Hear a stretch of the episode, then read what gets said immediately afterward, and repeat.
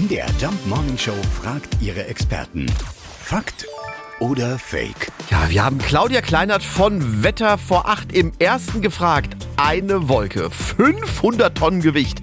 Kann das wirklich sein? Man kann nicht genau sagen, wie viel eine Wolke wirklich wiegt, weil es ja ganz unterschiedliche Wolken gibt.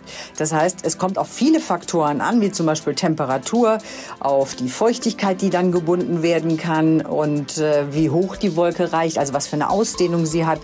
Dann kann man sagen, wie viel sie wiegt. Grundsätzlich gibt es Wolken, die wahnsinnig schwer sind. So eine richtig kräftige Gewitterwolke in ziemlich großen Höhen, die kann dann schon mal mehrere Millionen Tonnen wiegen. Oder so ein Hurricane oder äh, Taifun, wenn man das Ganze als eine Riesenwolke sieht, sogar mehrere hundert Millionen Tonnen.